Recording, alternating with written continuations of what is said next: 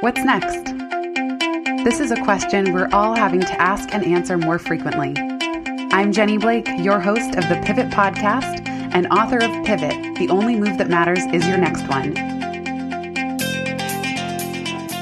For show notes from this episode, visit pivotmethod.com slash podcast. If change is the only constant, then let's get better at it. Here we go.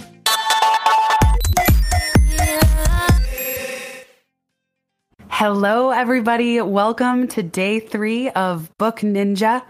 I almost couldn't sleep last night out of excitement to get to talk to Natalie Horbachevsky, my editor at Portfolio Penguin Random House. I am really excited about today because I've never thought to ask any of these questions of Natalie or anyone working at a big house. It always felt like a little bit of a mystery to me. And once I did get my book deals, I felt like, okay, that's great. That's all I need to know. Don't don't rock any boats, you know. But I think it'll be really fun. So a little bit about Natalie. Natalie has been an editor at Portfolio, which is the business imprint of Penguin Random House, for over five years now. Before that, she worked at a literary agency for a year and a half. And on a personal level, Natalie is incredible. I, I could not have written this book without her. It would be a far different book, and it's a far better book because of her. I was blown away this time around by how hands on she was and how much great feedback and what a collaborative process writing the book has been because of Natalie. And my first book, I just did not have that experience at all of someone paying such close attention. They kind of just said, cut 30,000 words and then we're good to go. And my dad and I did most of the editing. And in this case, Natalie had such an interesting process of shaping the book at every stage and working with me on it. And so uh, it's, it's just really blown my mind about what's possible in terms of working with an editor and with traditional publishers in general. So, Natalie, welcome to today's Book Ninja session. Thank you for having me, and thank you for that very kind intro. It's been a pleasure working with you as well told Natalie a few months ago, I don't ever want to write a book without you. watch out. Natalie, can you share a little bit about what your role as an editor entails, all the way from the start of a potential proposal to the end? Sure. I am an editor at Portfolio, as Jenny mentioned. And in my role there, I look to both acquire projects for our list, generally about 10 to 12 new books a year, and my job is to champion and shepherd them the entire way through the editorial process to publication. So essentially, that starts by uh, looking for, for potential book projects, whether that's working independently or uh, working with literary agents uh, who are either who are often pitching me their clients, uh, looking really deeply at the book publishing space. Uh, I work primarily for a business book imprint, but I think that that can be narrow. It's not the kind of books that you would be reading in a college classroom, but rather it's, I like to say that it's anything that uh, can, any kind of book that might have an impact on your professional life. So it's everything from books on technology to business narratives, entrepreneurship, leadership management, careers, workplace culture, to even personal development and time management.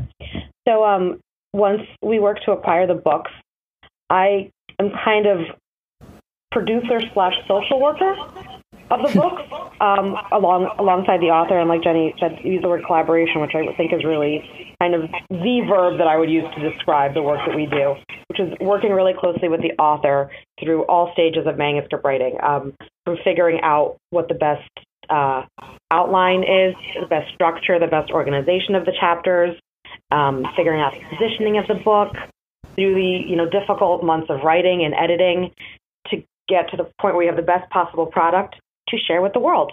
Um, and along that way, also working not only on the on the content, but thinking about what the best package is for the book, what the right title is, figuring out the best cover to attach to the project, making sure that the descriptive copy that we use, both for retailer listings, for example, what appears on Amazon, and what we're sending out to the media or other influencers, represents the book correctly.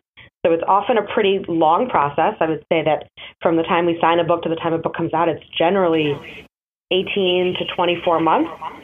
And at the end of the day, I think my goal is to make sure that the that the author has has written and, and produced the best possible work that they're capable of, and and that we've positioned it to enjoy as much success as possible in the in the reading world. I think Portfolio does such a great job of that. That every team member pays so much attention at every stage. And it's funny because people sometimes criticize traditional publishing for being slow, but I felt crunched for time every step of the way, you know, over those two years. I never felt, I mean, of course, you and I ended up pushing the launch date back six months. but we needed to. And I think you and I realized you were absolutely right that it needed every bit of those extra six months. And um, so it's really interesting to hear how much consideration you put into every step of the process. And I would say that it's not just not just the editorial work that takes time, and it certainly does. Oftentimes, when you're at the beginning of the process, it seems so overwhelming to think that your book might not be out for you know another two calendar years. But editorial work takes time, but so does getting the sell-in process correct, which is one of the the great kind of assets that we offer that as as members of Penguin Random House. So we're the largest book publisher in the world right now. Penguin Random House releases 15,000 new books annually. So there's a lot to consider when it comes to distribution, to making sure retailers, both big box, uh, online, and brick and mortar, and independents, have the book in stock the way they need to, that it's properly distributed and that it's properly seeded in the media early as well. And all of that does take some time. Although, you know, I do want to say that, like all businesses, we're always concerned about our efficiencies and looking to improve them where we can. One of the million dollar questions for you is what do you look for when making an offer, when giving someone a book deal? Good question. So there are there are four major elements I think that I look for.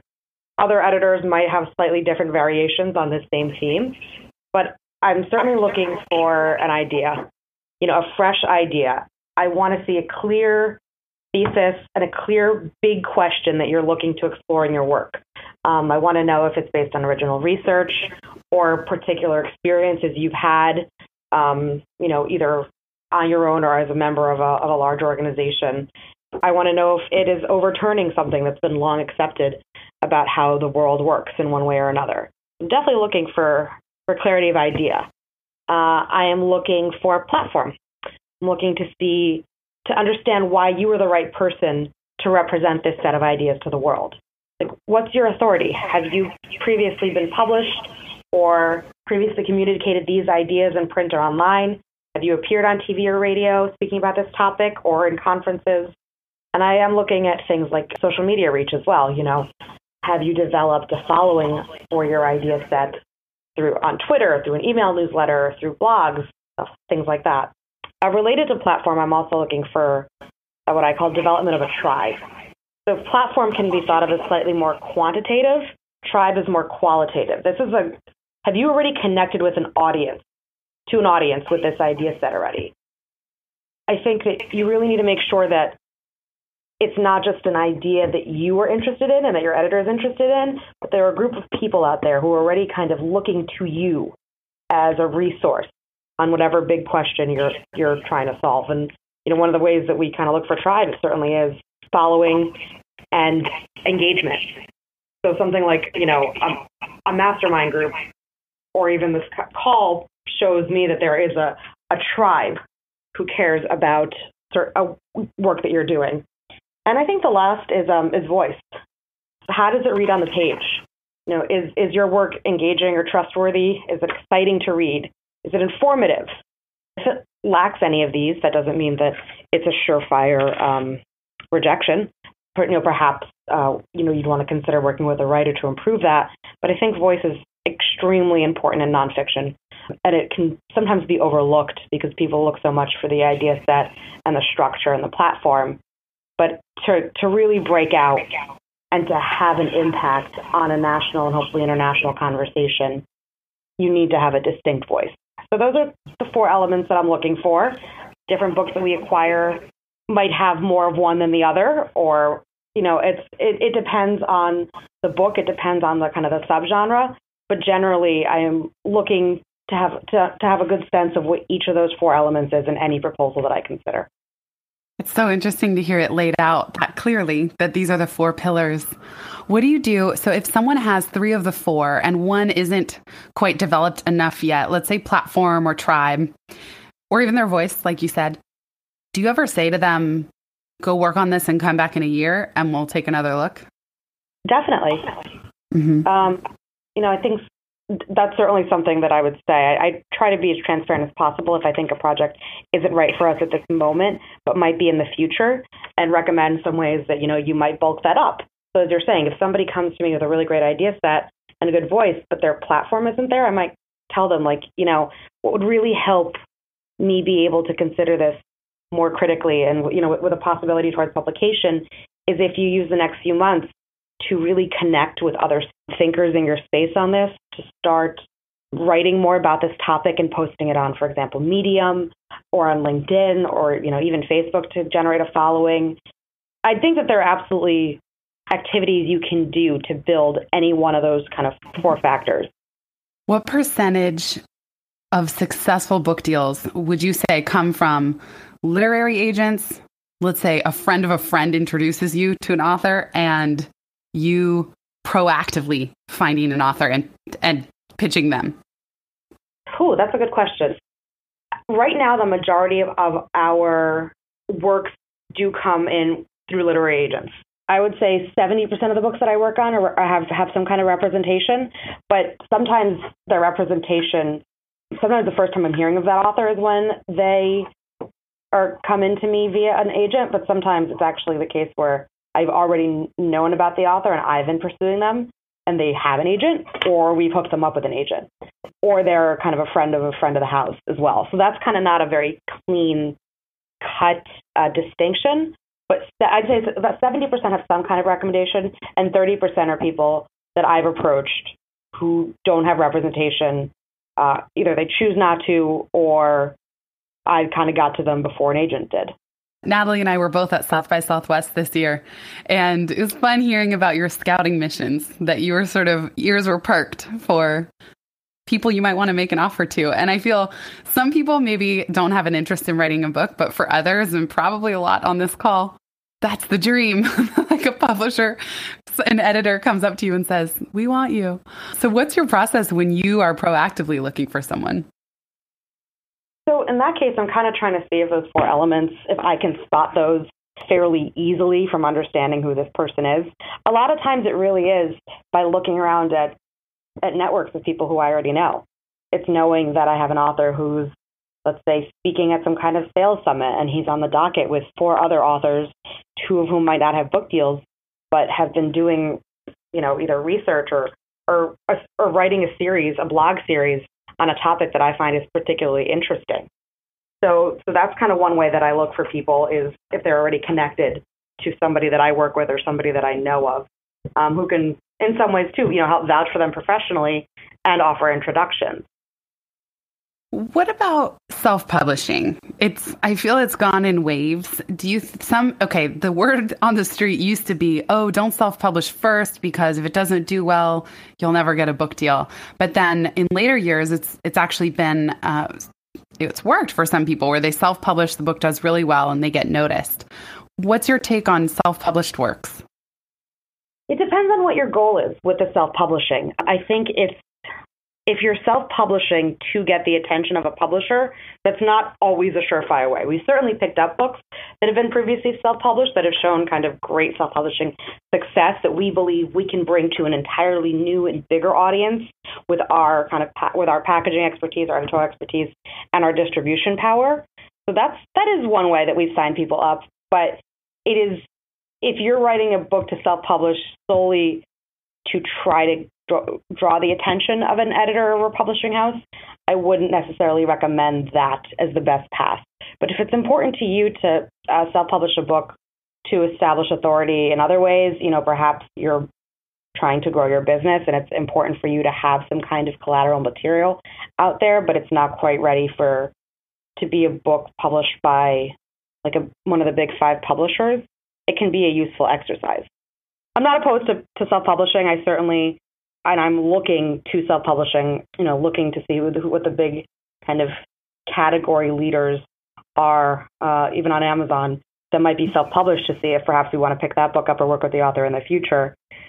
But it's like I said, it's it's not the best or only way to get the attention of a mm-hmm. possible publisher.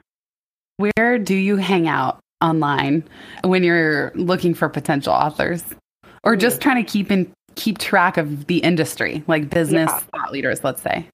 So Twitter, certainly. I'm a big mm-hmm. fan of Twitter. I've, I've found some authors on Twitter, or at least, you know, or, or met, met good people by kind of watching conversations and participating in conversations. Reddit, Medium, definitely, and a lot of like the daily news and business publications. You know, I, I read the New York Times and Wall Street Journal, uh, the New Yorker, Slate, the Atlantic, uh, New York Magazine is a, is a popular one around here, as Wired, Fast Company, Inc., Forbes, Fortune, um, and all and a lot of their kind of respective um, social media outreach as well, and HBR. So I think a, lo- a lot of it is reading other publications, especially online magazines. Mm-hmm. I love the way you described looking for a unique idea and possibly even something that overturns the status quo. It actually came up. I was just interviewing Ryan Holiday for the podcast. He's another portfolio author. And we both said our books changed so much from what we pitched to portfolio and what they're ending up to be. And we were both so grateful and they're so much better than they were when we pitched them. but I'm wondering, it has struck me many times actually. I've just never gotten a chance to ask it seems like you're also willing to put some faith in a really rough proposal that, that you sort of you are somehow able to see some potential and are willing to work quite a bit on shaping an idea uh, until pub date. And that that's interesting to me that it doesn't have to come to you fully baked and perfect even unbeknownst to the author you know? I, I would I would add that sometimes even unbeknownst to the editor. Mm-hmm. we're certainly looking for a kernel of that fresh idea set you know. But along the way, once you kind of move out from what is often a you know 20 page sample proposal or sample chapter to a bigger work, you necessarily run into some some kind of bigger questions that you might not have had at the early stage of proposal writing that hopefully in collab, you know through a really kind of vigorous collaboration between author and editor you get to a place that's bigger and better than what either of you had expected at the outset. Like Simon Sinek was here a few months ago explaining, kind of talking to us. He's done two books with Portfolio and has, has some more on the way. Uh, you know, kind of telling us that he really appreciated the willingness to do the digging with him. And that's it can it can it's really tough, I think, for for both author and editor when you're in the trenches sometimes, you know, working through uh, a, a manuscript or, or chapters that an author's been living with for possibly years that the that the editor's been reading for for weeks or months and trying to figure out how to get it from you know from a B plus to an A plus. It's tough work, but we all, we think it's really important work. You know, we don't want to put out something that's just good enough. We want to make sure that the books that that you're that we're working together to publish are going to really stand the test of time. You know, we're going to be books that aren't just timely, but also have elements of timelessness in them that can really help people from the moment they're they come out into five, you know, six, 15, 20 years down the line. One thing I found really rewarding was that you you and the team allow for creative tension that yes it'd be nice if we agreed 100% of the time on every single element of the book and the cover and the title and package but that there is some amount of back and forth and collaboration like you said that just trying to get everyone on the same page. I think sometimes people worry about traditional publishing that they're going to like lose all control. And I think in the end, that creative tension makes for a much better product. But both sides have to be willing to dig in a little bit and hash things out. And I would say you and I were on the same page 85 to 90% of the time and there'd be 10% that we would talk through. And then sometimes three drafts later, I would be like, aha, I totally agree with what you're saying, you know, on these last, or we would find an even better solution that we wouldn't have thought of if we hadn't disagreed, you know, for a, for few months there. Yeah. I mean, to, to, to totally bowdlerize uh, Brene Brown, like we, we want to be in the arena. We want to work with authors who are willing to be in that arena too. You know, who are, who are will, who have expertise and have background but who are also willing to understand other points of view um, and know that you know your audience in a way that we don't know those people that you speak with every day. And also that it needs to be something that the author is comfortable and really happy to be out there and speak about for the foreseeable future. You know, I don't, it, it's a custom job on every book. I would hate to hear anybody say, you know, I came in and portfolio turned out, uh, you know, this kind of product. It's, it's not an easy in out procedure. You know, every book really is a very personal project with its own struggles, challenges, and own, you know, high points. And I think it's really important that we remember that on every book we work on. Can you share a little bit about the life of a book from and your role in that from the book deal to well or even the proposal stage to finished product? Sure. So often books start as as book proposals that we either if we're working with an agent, we're considering one that often comes in pretty fully formed from an agent, or if we're working uh, from authors we've identified, we kind of I might kind of provide some guidelines. You know, what I'd like to see is, for example, a, t- a detailed outline, a sample chapter or two, and a comprehensive uh, author bio, uh, marketing platform, uh, and publicity ideas as well. Once we determine that it's a project we'd like to move forward on, um, we'll pro- we would probably have a phone call or a meeting to determine if you know each side feels comfortable with one another, if each side wants to proceed. Once we sign up a book, the author then usually goes off to write, but we are not kind of sitting on the other end just waiting for them to deliver a book a year later often uh, we're looking we're we're working with them to refine the outline, expand or contract it as as needed, as we've often discussed prior to even buying the book.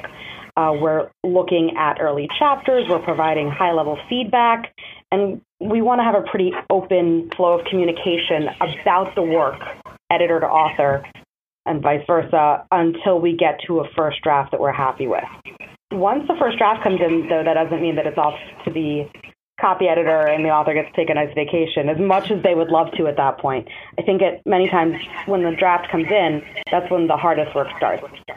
And we often go through several editorial rounds, uh, struct- both structural and line editing at the end, to tighten the book, refine it, make sure the language is correct, make sure the voice is consistent, avoid repetition, basically get the book as good as possible, as you know, make it the, make it the best book the author can write. And at that point, the book enters into the production process, and um, that's when the book goes to the copy editor and later goes to layout. The interior design is set. The book is typeset, and we have first pass pages. And we're again, the author and the agent are in close communication. Author and editor, pardon me, are in close communication throughout that entire point. During the point where we're editing the book, after the first draft is delivered, we're also having serious conversations, often with the editor, the publisher, associate publisher, marketing, sales, about the title and the package. So for, for your book, Jenny, the title was pretty straightforward. But we definitely did our rounds on the subtitle. And we have a few subtitles, we, we had a few subtitles that we all liked, but then they didn't quite work. Either the sales feedback wasn't as positive as we wanted to, or was just a little off. So we definitely did our rounds when it came to developing the subtitle and also the cover.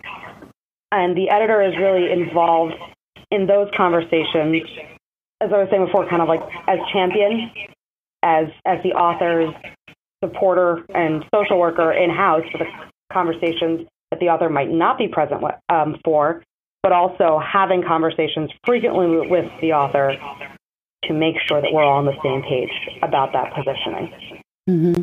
Yeah, the subtitle was a great example of we kept changing that over many months where either once either a portfolio or I would say eh, I don't love this and or we we thought we landed on one and and maybe you got you guys got feedback from the sales team it's still not clear enough that it's for career and that I'm so thrilled with what we ended on but like it required us both we just hadn't gotten it yet and um right.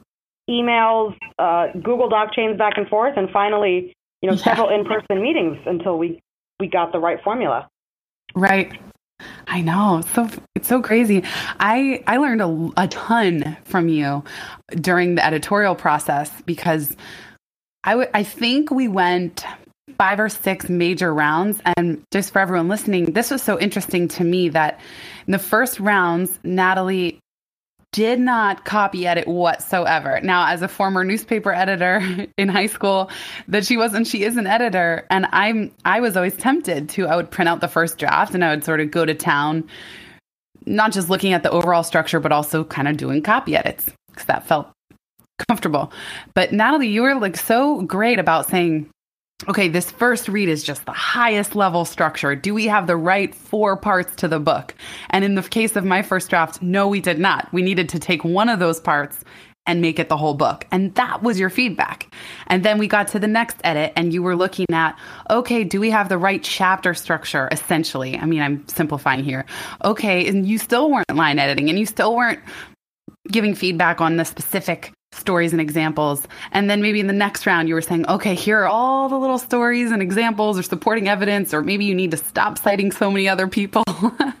and that we got deeper and deeper until the last edit where you did do more of the line editing. But it was just very fascinating to me to see how you really kind of held back on some of that stuff until later in the process. I will say that I had to train myself out of that. when I when I mm-hmm. first started editing, I really wanted to fix every comma on the first read, but I would quickly realize that the manuscript that I would hand back to an author would be just like this horrible looking redlined thing, right? And it was in some ways not seeing the forest for the trees. One of the important things that I've learned, and I'm and hopefully you know when the authors that I work with look back on it, is that working on books requires trusting the process and trusting the fact that you're engaged in this conversation together on a page and that you sometimes need to hold off on making certain edits or recommendations until you have your foundation entirely right. It's like building a house. You know, you have to first you have your blueprints, you have your your detailed outline. Then you start with your foundation, you know, or your parts in the right order, or your chapters in the right order. Then you start building up. You get your plywall at the very end, you know, you're you're putting in the windows and shining those, and that is when the ultimate kind of line by line, word word by word editing comes in. Um, but the hard work that you know most readers will never see, but that's so so important to the final success of the book is the stuff that we do in those early few rounds. Mm-hmm. Let's talk now about the launching phase. And I have two questions here. So one is that we see a lot in the in the blogosphere about making the lists and everyone's trying to make the list. So I'm curious how much you care or try as a as a publishing house of making the list and because i've heard comments that you more care about the long tail strategy so that's part one and then part two uh, I've heard for many years now that it's like the ultimate black mark on an author. If they launch a book and it doesn't sell, it's like you're essentially doomed from publishing for the rest of your life, or at least traditional publishing. So I'm curious if you could address both of those. Well, I'll start. I'll start with the New York Times listing from a purely consumer standpoint. Let's say somebody looking at New York Times bestseller list. It's important to note that Nonfiction books are categorized either under the nonfiction list itself or under advice how to. And in both of those, are com- business books are competing with history and you know you're competing with Ron Chernow's Hamilton on any given week, or you're competing with uh, what to expect with when you're expecting. You know, b- books that enjoy huge audiences in the U.S. and always have. It's really hard to get onto the list, and I think that it's authors sometimes focus on that to the detriment of their long-term sales. You're absolutely right in saying that we're looking for long tail.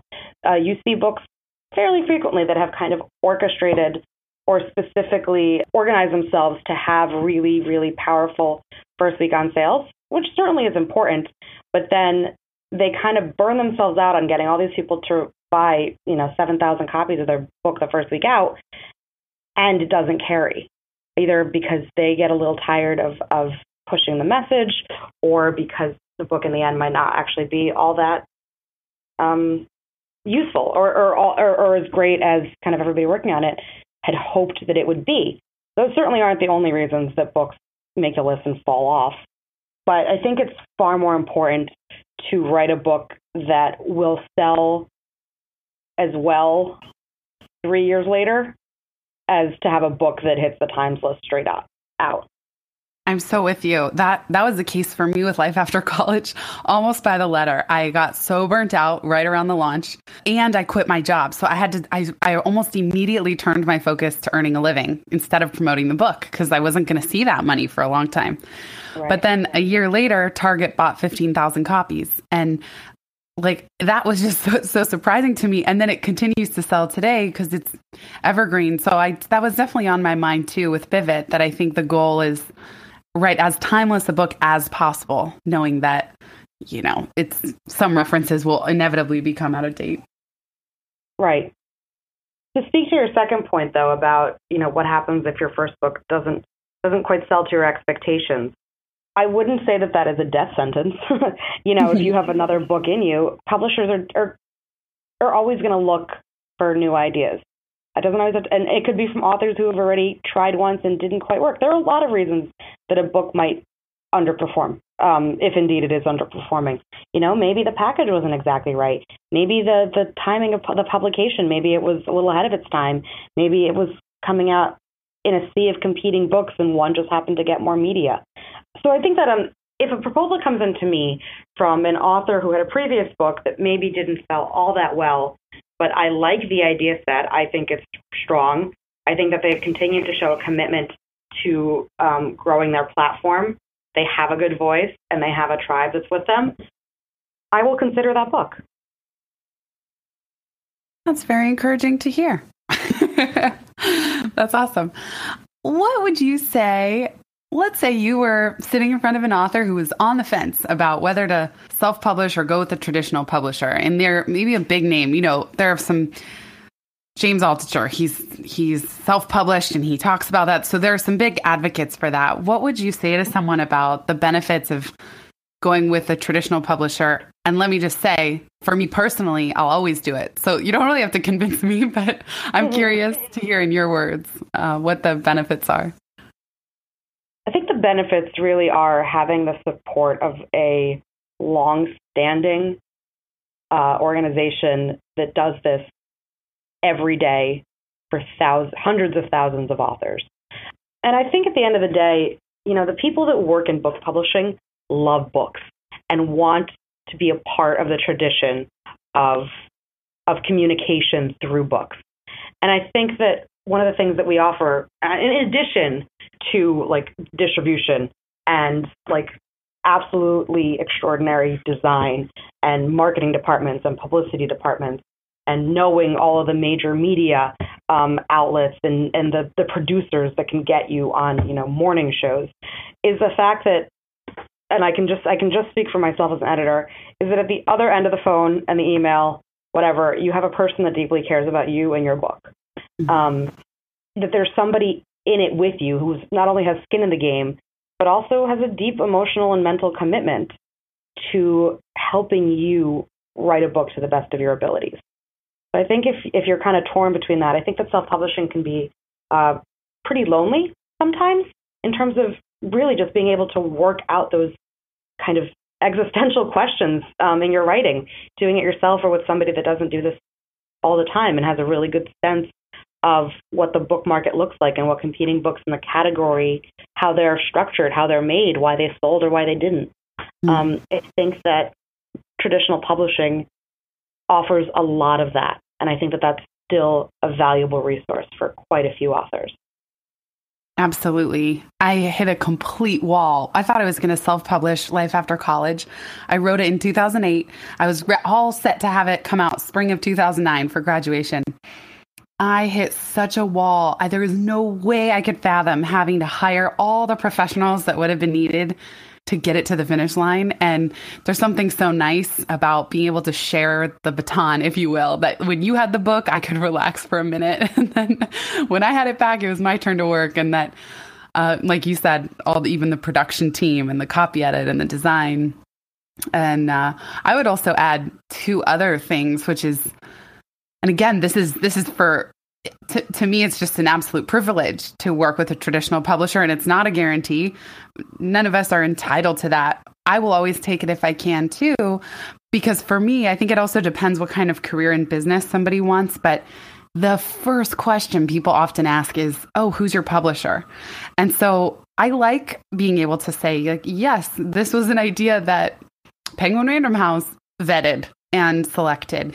And the alumni group is quite nice, you know. So like getting to interview Ryan Holiday is really um, easier, I think, for for him or other people even to say yes to the podcast when they can see, oh, we're like alumni of this group. So I would say those are some of the intangible benefits too that that are actually quite helpful. There, there is a there was kind of um, a sense that I do agree with sometimes, don't agree with at other times of publishers, of trade publishers being curators and gatekeepers. That is not to say that there are not fantastic, high quality self published works or works by indie presses or academic presses.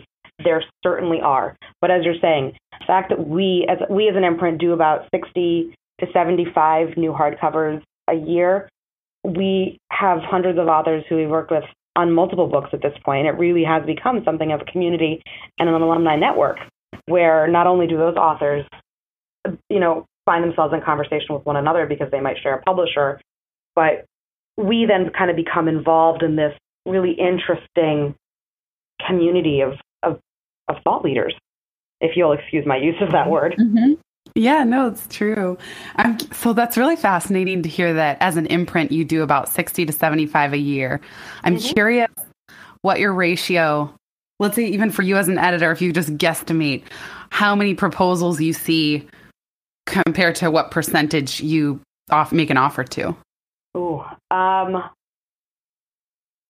five to 10%, I would say. Mm-hmm. Yeah, we, we see, we see a lot of proposals a year. Um, you know, some and, and there's all different reasons. You know, we might we might not take something on. It might be an absolutely brilliant book, but not in our strike zone. Or uh, you know, one of the one of the aforementioned factors might need some shoring up. But we we, we publish a, a small number of the proposals that we actually see, mm-hmm. even at even at the number of 60, 60 to seventy five hardcovers a year. How do you choose which editor gets a book or even sees a proposal? Um, a, a large part of my job is making myself known to agents and to other people who might bring books my way. So a lot of it is, is outreach, you know, making sure that people know these are the books that I've published in the past. These are the kind of projects I'm looking for in the future, um, and why that might be different from other editors who are working in similar spaces. So we have six acquiring editors at Portfolio right now. Some of our some of our tastes definitely overlap. Um, you know that a, an an agent might or or an author might feel comfortable submitting to several of us. And you know, in which case, I like to think that we're we're really collaborative here. You know, if somebody has a book that I'm like, oh, I would have been the perfect editor for that. Yeah, well, so is you know Nikki and Stephanie, two of our other editors, are also going to be amazing editors for this book. So I think part of it is just being able to develop your list over time. Uh, the more the more books you publish, the more people kind of see the categories in which you excel. Natalie, is there anything I missed that aspiring authors should know? Read a lot. The best the best way to, the best way to figure out, you know, what you might want to write or what you definitely want to avoid is to be well versed and and read books yourself. We're, editors are big readers. We love when the authors are big readers as well. Okay, this came up the other day. There's this paradox of reading a lot where on the one hand, I'm so with you. I love love books. Going to your office is like Christmas because I usually leave with a book that, that, I wasn't expecting. But uh, it can be this juxtaposition because it's reading a lot, but then it's easy to feel like, oh, everything under the sun has already been written. Or simultaneously to think one has an original idea, and given the pace of information exchange in our society now, that same idea can come out even while the project is in process. Any thoughts on how to reconcile this? I mean, that's tough, but I think the important thing to know or to keep in mind is that even if you shield yourself from kind of participating in, in reading, that doesn't mean the rest of the world is doing it, including large swaths of your readership who are reading like several books a year. So I think it's important to know you know, different sides of an argument um, on any given topic. and see how those are being explored in books.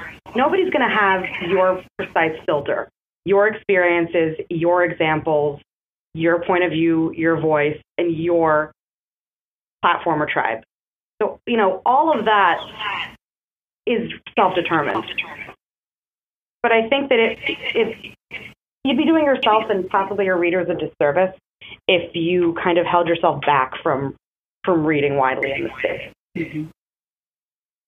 That makes sense. And I think your editors are here sometimes too to you know to, to let you know like actually this sounds kind of similar to the to the same the same example was used in XYZ book. Um, so it's not just kind of your a challenge that you have to face alone.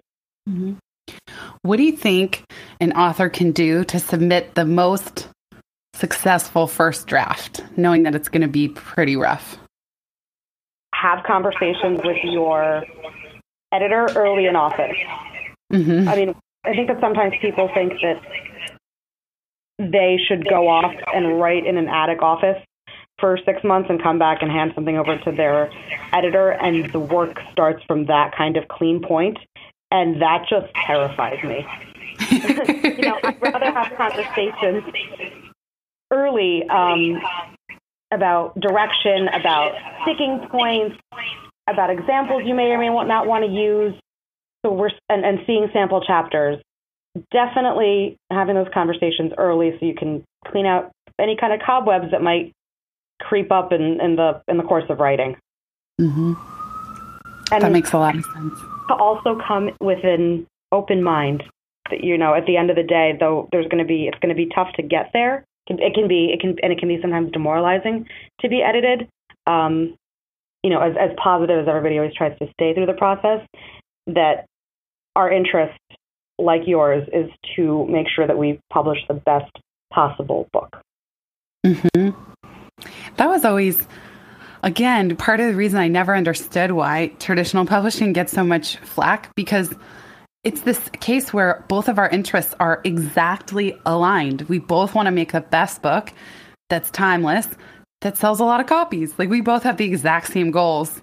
So it's not this adversarial thing that I think sometimes it gets painted to be. Mm-hmm. Are there any other mistakes that authors new authors or aspiring authors can avoid that you see frequently that you're giving the same kind of feedback on for people? Hmm, good question. Uh, let me think about that for a second. I think it uh, sometimes people are, are hold things back because they're afraid to discuss them with their editor or maybe their publicist. You know, more information does not hurt us. We'll let you know if it's too much, but I think knowing um, if you're at any sticking points or, you know, knowing the, the more you tell us, the more we can help you in mm-hmm. any part of the publishing process. So I think that sometimes the idea to kind of keep it all in and go, okay, everything's fine. I'll just turn in a manuscript six months, even though I'm terrified of sitting at my computer every day right now, and I'll get over it. Um, is is doesn't have to be that way, you know. And I think that, that that's one of the reasons that your your editor is there to work with you through any of those tricky spots in, in writing a book.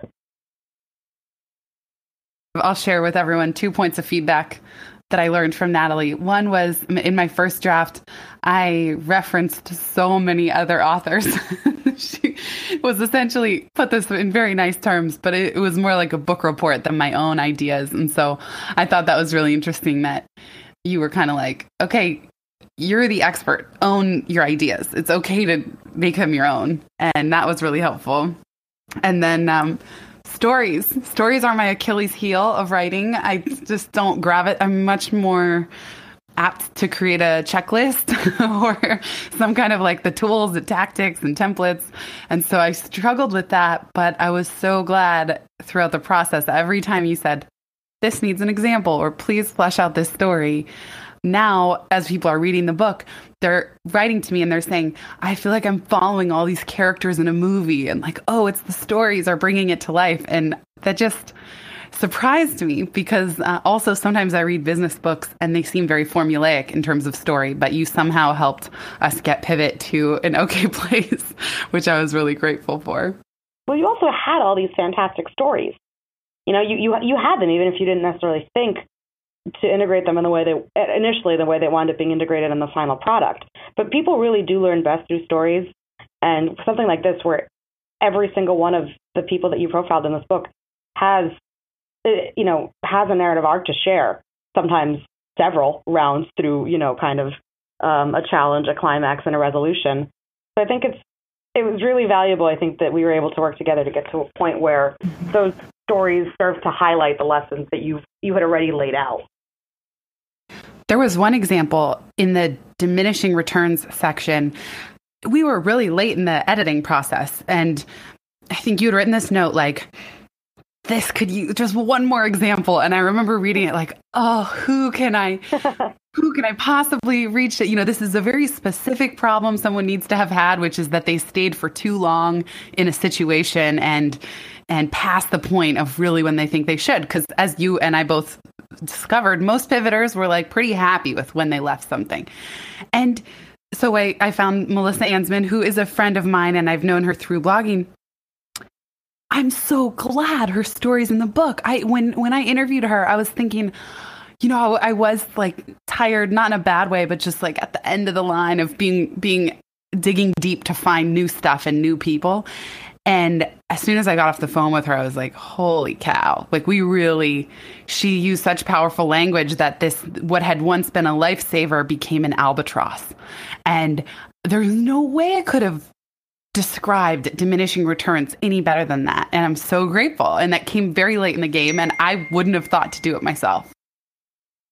Okay, so we have a question from Caroline who said, This is so helpful. Thank you, Natalie and Jenny. I'll soon begin the process of looking for an agent, and I'm wondering if you have any suggestions about how to find an agent and what to look for in him or her. How much weight does a specific agent have in terms of placing the book? The number of literary agents that do nonfiction, business specific nonfiction, is not as big as the pool of literary agents that do fiction it definitely helps to do your research by looking on, on websites that recommend uh, agents to query and for what topics, and to go on their websites. You know, one, one place to start is by looking at the acknowledgments of books that you really like, seeing who represents them, and visiting that agent's website. You know, and even starting by saying, I love this book. I see that you were their agent um, I have this idea or this proposal or this manuscript that I think you might enjoy because of X, Y, Z, and start from there. Great. Leona asks Are there certain experiences, industries, or books that are underrepresented in book proposals and that you're always on the lookout for? I love this question. Me too. Yes. Is a good question. Um, so two books that I will I, that I've told agents and just people I've met lately that I'm looking for are books for new managers, especially millennial managers. I think that there are a lot of really wonderful management books that were written in the 80s and 90s that have not aged tremendously well um, for people working in a new mobile digital economy. So I'm always looking for good books for new managers, particularly people who are in their 20s and 30s, that talk about the the difficulties and the great joys of managing in a really real and relatable way. So that's one book that I'm looking for. Um, fantastic startup stories mm. uh, from company founders is a big one that have applicable takeaways for other entrepreneurs and generally stories of women in business. Uh, mm. under women in the business audience are underrepresented as authors. So they comprise about 45% of the total readership, the total reading audience in that category. So there was a lot of talk actually at, at the South by Southwest Jenny and I attended about uh, gender and, and racial bias in hiring would love to see a book maybe on that topic and with some, you know, real solutions as well. Um, mm-hmm. But books by female, by women in business, for women in business, I think is an area that we haven't finished in really exploring yet. Mm-hmm. These are great. I already have people coming to mind for you.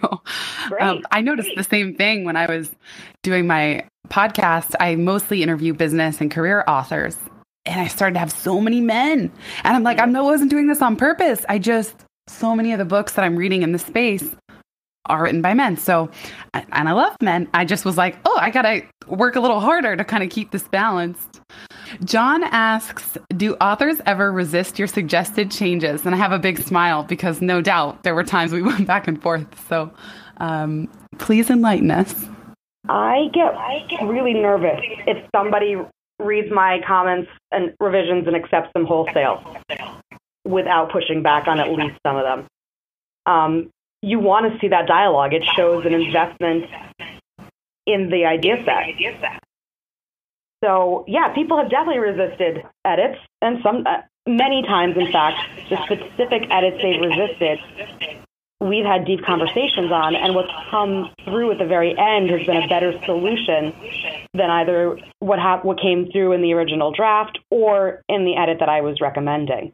Um, it is never fun when somebody tries to, or somebody disagrees with all of your edits.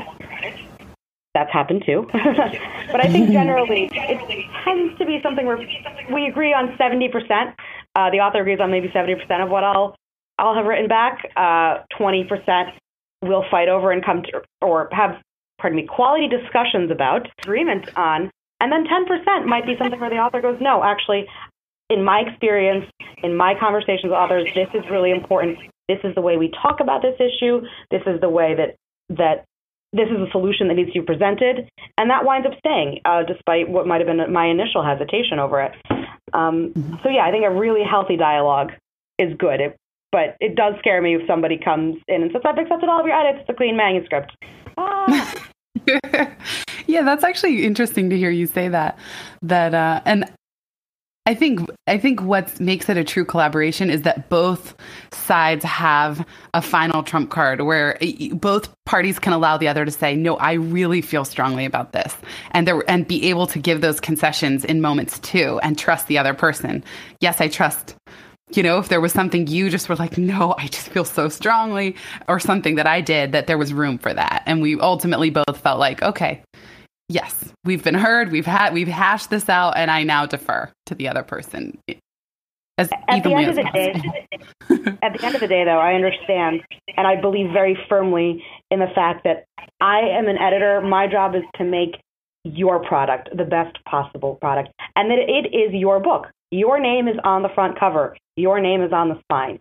It needs to be a product that you are ultimately extremely happy with and able to stand behind. My edits, my my um, intention with my edits is always to strengthen that position. But at the end of the day, it needs to be your book, your words, and mm-hmm. a product that you're really happy with. Last question is from Leona, who asks Any lessons learned from the book packaging and book cover process? I'm curious to hear you answer this because you've done this so many times now. Ooh, um, that really is every every book package is a custom job. We start with looking at the title. Sometimes we have to throw the title out and start over again. We, we think about the subtitle. We think about the category, whether it needs to be an, literal illustration, an abstract illustration, text only, what the what we think that the primary readership will best respond to, whether it's kind of a serious looking cover um, or something a little more playful or whimsical. There's there's no hard and fast rule for book covers, other than to avoid excessive busyness, which is what we sometimes see when, which just we sometimes see in book covers. Uh, we have an extremely talented art director that we work with, uh, who works on, only on our books, and he has a wonderful staff of his own. They work with a ton of freelancers and and, and really talented uh, cover designers as well. So it's a process on every book. Um, it's really rare that we have that we come out of like an initial meeting going, oh, perfect, we know exactly what this cover should be, and it's executed the way we're all we're all expecting it on the very first try. Um, but I think ultimately, I'm looking at my bookshelf right now, and it's not none of these books look the same. You know, there are serif fonts, sans serif fonts, uh, really bold blue backgrounds, white backgrounds, um, you know, subtitle on top, subtitle on the bottom, a big cover quote from somebody, or a really, really stark cover. So every book is treated individually. We just need to make sure that it is something that is really compelling, uh, both on the bookshelf and, and because book discover people browsing in bookstores is still a huge, huge way that people discover new books to buy, and to make sure that it also works as a thumbnail and uh, and an image people can share online. Yes, that's what is so interesting that it's not just the the author and the editor deciding on the cover. Sales reps also have an influence. That there are sales reps at Portfolio who are selling the book to Barnes and Noble, to big retailers, and that they they have a sense too for what works for their big clients, and then for it to be conveyed in a thumbnail as well. There's so many different interests to consider. It's it's the thousand angels dancing on the head of a pin for sure. When you're trying to do book covers, there's a lot of a lot of uh, points to hit and people to to if not please at least convince. I would say, and, and Jenny brought up a good a really salient point that I missed, which is the importance of the sales team and the buyers. You know, um, we have we have a huge sales team here at Penguin Random House who are selling books to uh, to the book buyers, you know, the representatives from Amazon and Barnes and Noble and Books a Million and all and all the indies, um, who are seeing at the same time the books that everybody else in the space is also pitching to them. So it's really, you know, really important that that we get a sense of what um, that we take their feedback seriously as well. So you know, the buyer from B&N comes back and says, you know, in in the career space, we really see that this works, and we think that this cover would be a turnoff to to to uh, to buyers in our stores, we will take that seriously. Awesome. Natalie, this has been so helpful. Thank you so much. It's, I think for a lot of people, traditional publishing is an intimidating, often mysterious force in the world. So I'm just very grateful for you to take this time and give such wonderful insights into your role. And huge congrats on all that you're doing, all the books that you're shepherding into the world. Well, thank you so much for having me. This has been this has been a lot of fun. And if I, there's a thought I could leave you with, it's that you know traditional publishing should not be seen a, as a monolith. That it's one of the reasons that I have been in business book publishing is to I think to combat some of those misconceptions or the lack of transparency that our industry has, has been known for. So I think it's really important to have these kind of dialogues with potential authors because at the end of the day, the best thing you could possibly do is publish more great books together and continue the conversation. Yes, I love it. Wonderful. Thank you so much, Natalie. Thank you for all that you do. And Portfolio is just crushing it. So I also have to say thank you for bringing us all the amazing business and career books that you do. I think you're single handedly uh, giving the Pivot podcast life through all the books and authors that you support. So That's thank really you again for everything and for believing in Pivot since day one. Absolutely. Can't wait till the release. Me too.